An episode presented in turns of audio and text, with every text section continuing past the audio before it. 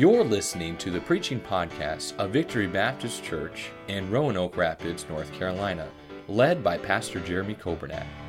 It is our desire that you will be helped by this Bible message.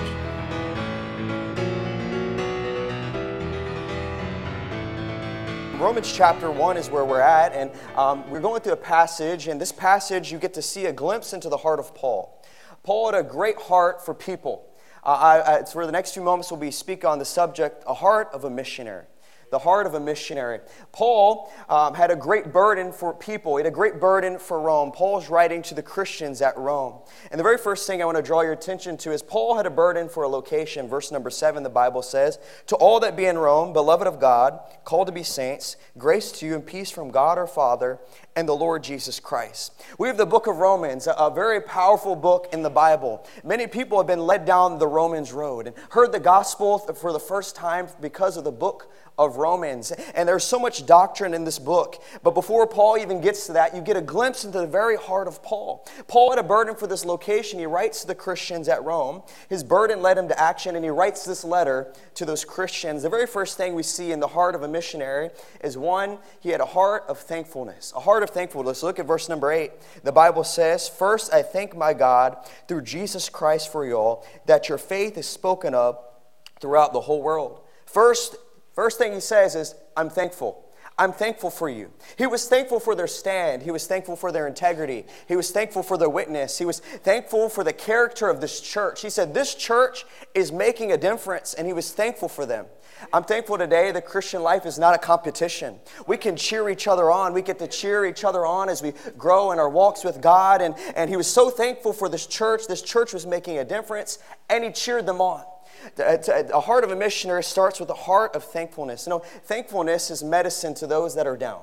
When we're down and we begin to thank, be thankful and begin to praise, the Lord will lift our spirits. But Paul had a heart of thankfulness, and all through his epistles, his prison epistles, you see Paul talking about being thankful. We see in uh, Ephesians chapter 5, giving thanks always although Paul's in prison, although his circumstances aren't the best, Paul was thankful for others. And Paul was thankful for what was going on. Christian, today, who are we cheering on? Who are we thankful for in this church? Are we thankful for our church? Are we thankful for our pastor? Are we thankful for other people in this church? Do we have a thankful spirit? A thankful spirit. That's the very first thing we see in the Apostle Paul's heart, a heart of thanksgiving. Two, we see he had a heart of service in verse number nine. For God is my witness, whom I serve with my spirit.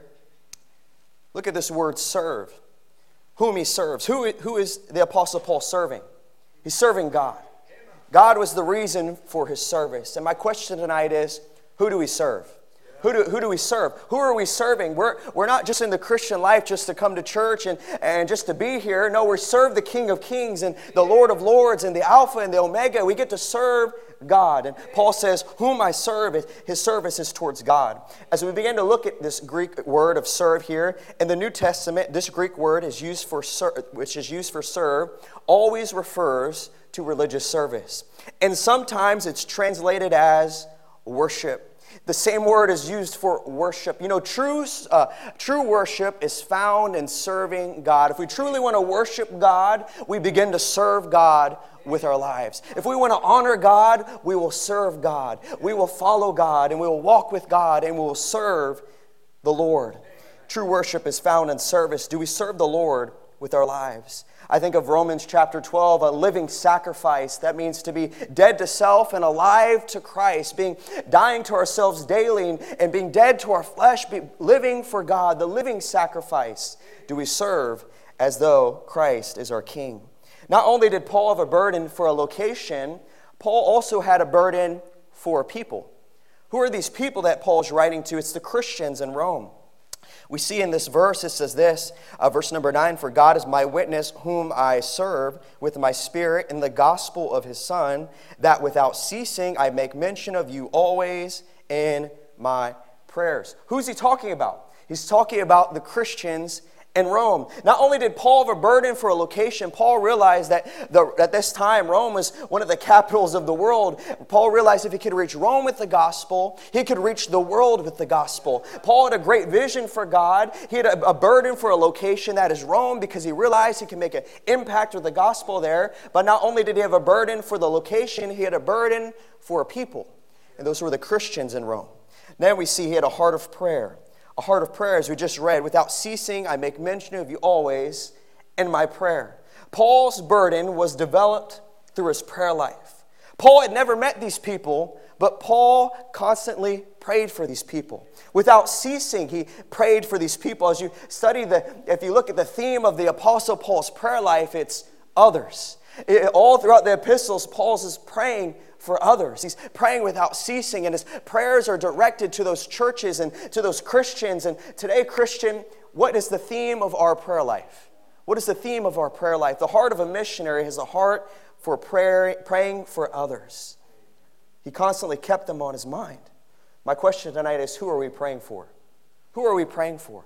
Our prayers can make a difference. The Bible says we can come boldly before the throne of grace. By the blood of Jesus Christ, we have access to the throne room of God.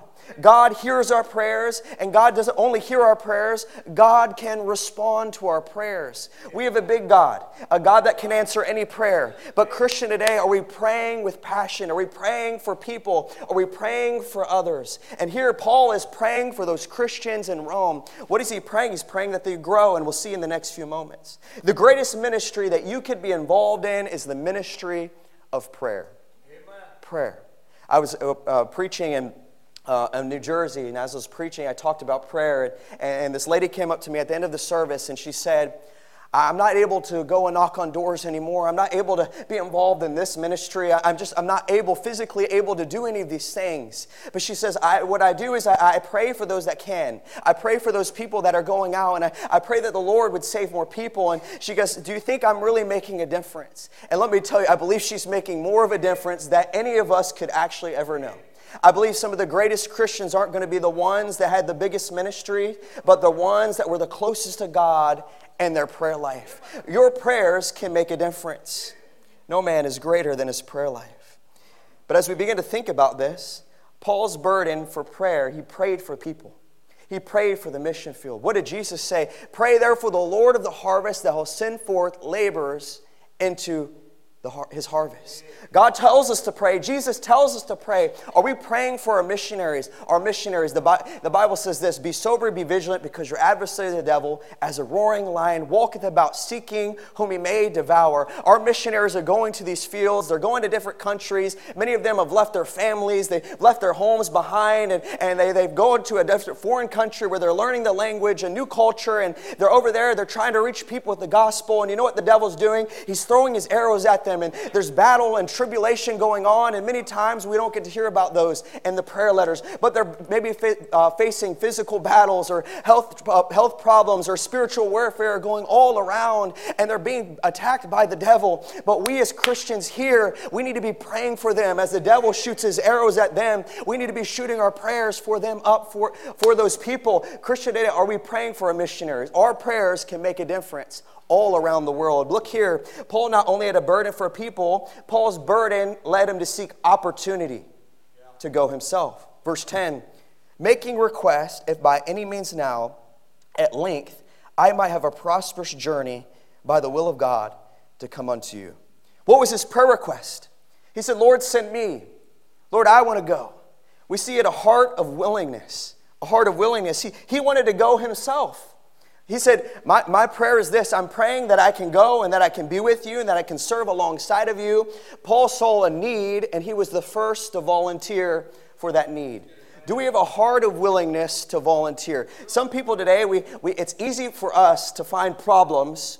It's easy for us to find things that aren't going right. But how many of us pray that we're the solution to that problem?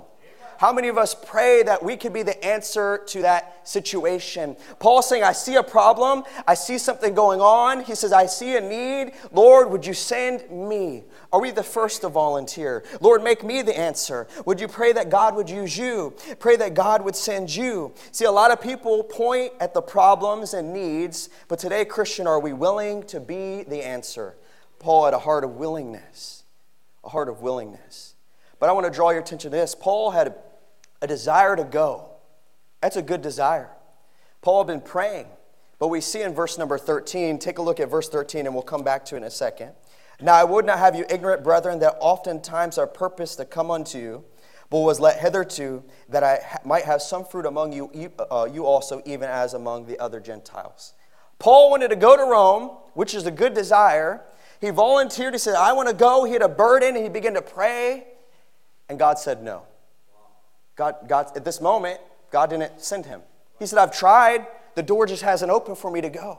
Paul didn't get to go to Rome at this moment, but Paul was still making a difference in Rome through his prayers. God might might not ever send you to Africa. He might never send you to Asia. He might never send you to a different state or a different place, but that doesn't mean that you cannot make an impact around the world. Your prayers can make a difference all around the world. Christian, today, who are we praying for? I met a pastor. He pastored for 18 years, and he challenged me with this. He said, I pick a country, and every few weeks he would learn about this country. He would learn about the missionaries in that country. He'd learn about um, uh, what type of gospel witnesses in that country, all the different religions, and he'd begin to pray for those missionaries. He'd begin to pray that the Lord would send more laborers into that field, and he'd do that for many years. And one day he got to a country, and he began to study the country, and he could not find one missionary. And as he began to pray for that country, he said, Lord, am I the one that's supposed to go? And the Lord sent him. His burden was developed through his prayer life. Christian, today, what are we praying for? Are we praying for others? Do we have our prayers being sent to those missionaries? Are we praying for the lost in the, the fields that are all around us? Not only did he have a heart of willingness, he had a heart of surrender. Look at verse 10 also. He says this. He says this Make your request if by any means now at length I might have a prosperous journey by what? The will of God. By the will of God. God's plans were above his plans. He had a great desire to go to Rome and reach people with the gospel. It was, it's a great thing. Eh, eh, there's a lot of pros that could come along with it, but he said, only if it's by the will of God. Only by the will of God. Are you living for the will of God today? Does the will of God direct your life? Not only did he have a heart of surrender, he had a heart of giving. Verse 11. Verse 11 says this For I long to see you, that I may impart unto you some spiritual gift, to the end you may be established. He had a great desire to see these people because he wanted to give them a spiritual gift. What is this spiritual gift? It's the idea of being an encouragement to them. He wanted to encourage them. In, in what way? It says, To the end you may be established. The idea of being established is to be a mature Christian. His goal, he longed to see them because he wanted to encourage them in their Christian walk that the end that at the end of their day that they would be mature Christians. He wanted to give to those people. He wanted to be a blessing to those people. He wanted to help those people grow spiritually. What can we give to others spiritually? The apostle Paul is not the only missionary. We're all called. Many of these things we're going through tonight, many of us, maybe we've had those things in our heart. But maybe it's time to reflect. Are we giving? Are we giving to those around us spiritually? Are we encouraging others to grow in their walks with God? Are we trying to help other people grow? Are we discipling people? Are we, are we trying to pray for people? Are we encouraging those around us? We all have a role to play. Every person in this church has a role to play. And my question tonight is what are we giving to those around us spiritually? Be a giver, not a taker. Not only did he have a heart of giving, he had a heart of humbleness. Verse number 12, the Bible says this That is, that I may be comforted together with you by the mutual faith, both you, both of you and me. Both of you and me. He's saying, Hey, I want to go to be a blessing to you, but I know you all will be a blessing to me. I want to go to teach you all, but I know I'm going to learn from you all as well. He had a heart of humbleness. He was willing to learn from those around him.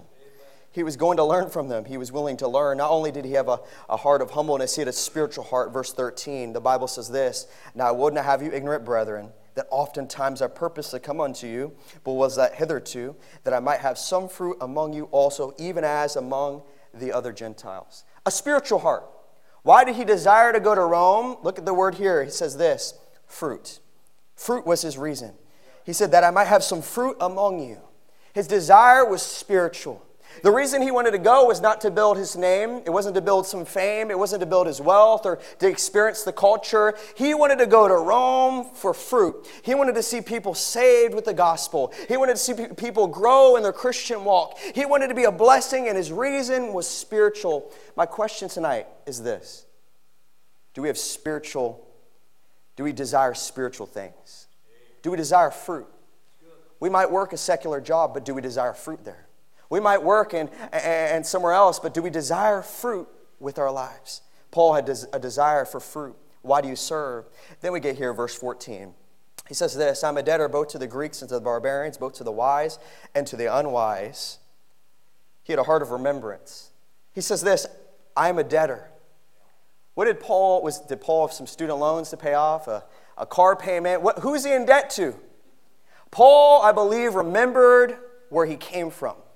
Paul realized that of all people, he didn't deserve to hear the gospel. He was there persecuting Christians. He was there when Stephen was stoned. The Bible said he wreaked havoc upon the church, and many Christians were scattered all abroad because there was a man named Saul coming after them to throw them in prison and, and to persecute those Christians. And he thought Jesus was a false teacher.